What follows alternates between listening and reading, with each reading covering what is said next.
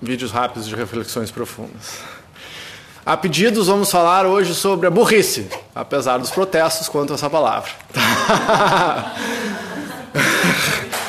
Sou protestos, eh, apesar dos protestos, nós vamos falar sobre a burrice. Tudo bem.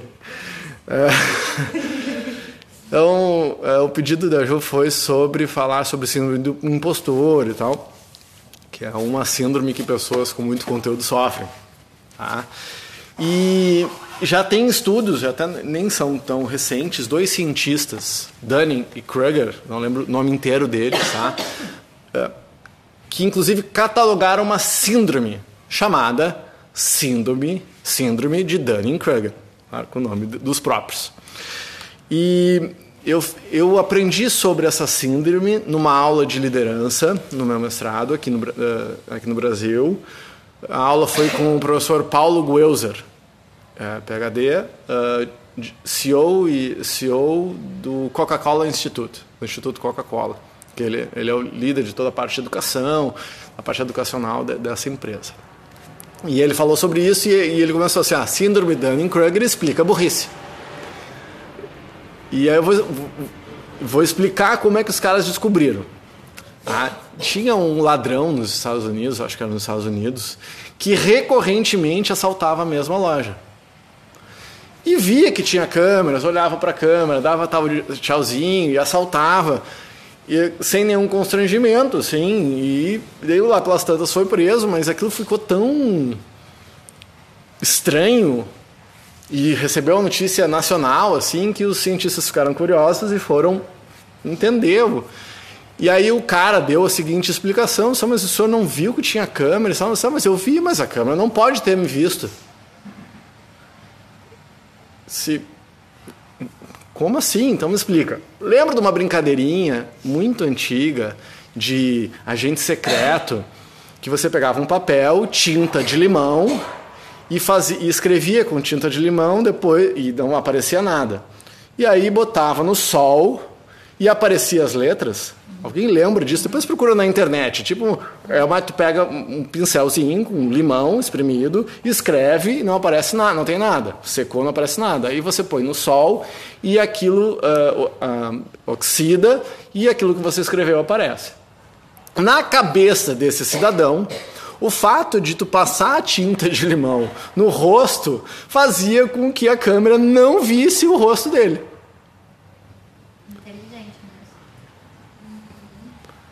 Bom, então explica a burrice, tá?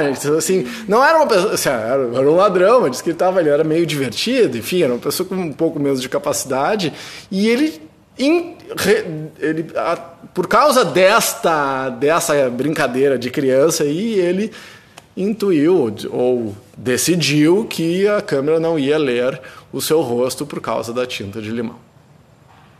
Mas a atitude dele foi o que chamou a atenção, porque ele tinha tanta convicção que aquilo era verdade que ele dava tchau para a câmera e ele fazia essas coisas. Bom, esse é o, um lado, da, o oposto da síndrome do, do impostor. Isso chama de síndrome Dunning-Kruger, a parte de superioridade ilusória.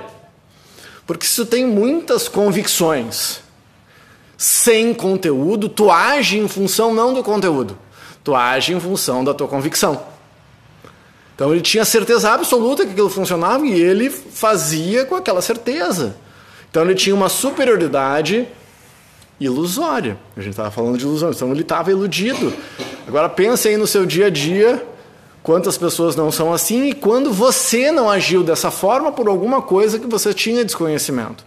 A diferença é que pessoas com mais conteúdo e com mais inteligência, quando cometem esses erros, elas aprendem e evoluem. Que não tem problema errar por, por burrice momentânea ou por ignorância. Aí tu te dá conta, porque a primeiro, o primeiro passo para sair do estado de escravidão é reconhecer-se escravo do próprio emocional, da vida. Então, olha, olha eu tenho, eu tô, tenho essa dificuldade, aí tu te dá conta e aí tu evolui. E a pergunta da Ju foi o lado oposto, é a síndrome do impostor, que é a síndrome da inferioridade ilusória.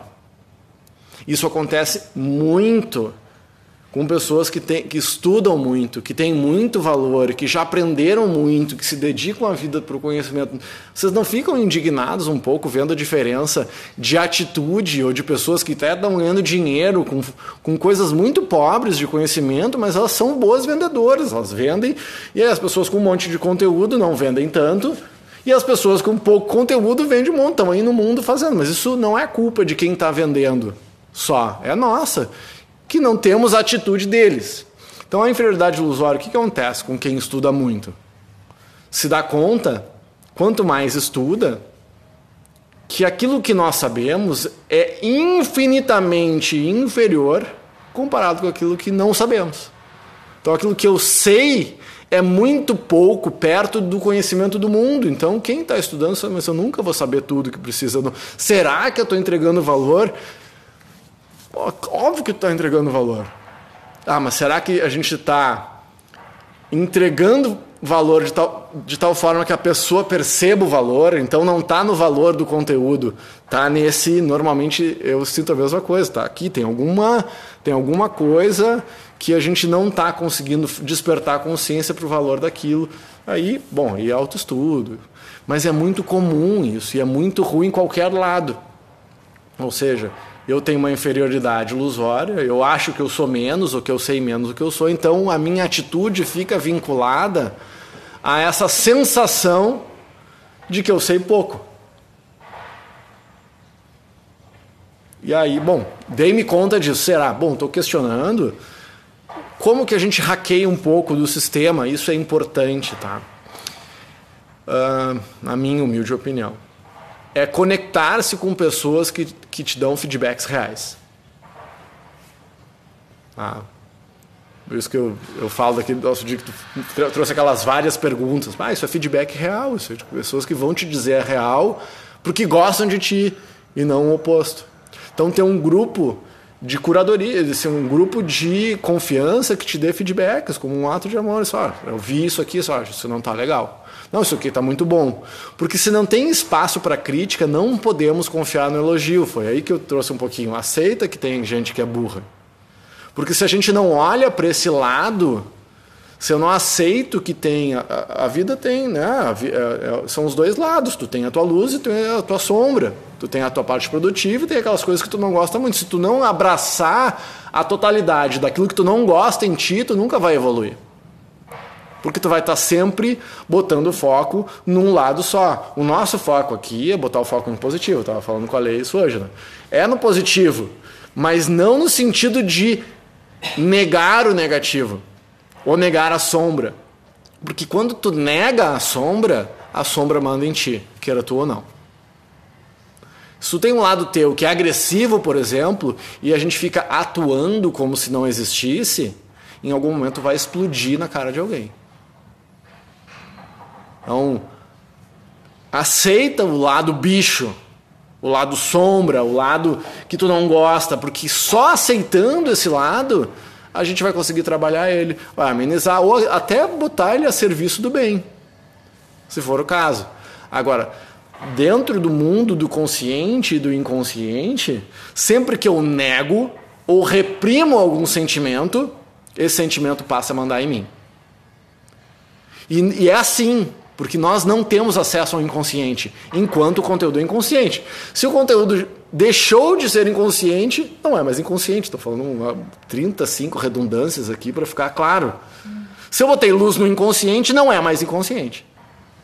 Agora, se eu nego alguma coisa, um sentimento que eu tenho, ou reprimo, e as duas coisas para mim é reprimir, reprimir, desdenhar, reprimir, oprimir. As duas coisas fazem com que aquilo que eu sinto vá para o inconsciente e a partir daí você é escravo do seu inconsciente. Até porque a gente é escravo do inconsciente, né? Até que ele deixe de ser. Então, então a tua pergunta, Ju, ela, ela é muito, muito legal, assim, porque esse questionamento é um questionamento de pessoas inteligentes que vão estar sempre se questionando. Agora, o próximo passo é: não, mas eu sei. O próximo passo é conseguir reconhecer o valor e depois transmitir. Que eu acho que tu já faz isso, mas tu questionar isso constantemente é, é um claro sinal de que tu vai para a estratosfera. Se liga aí.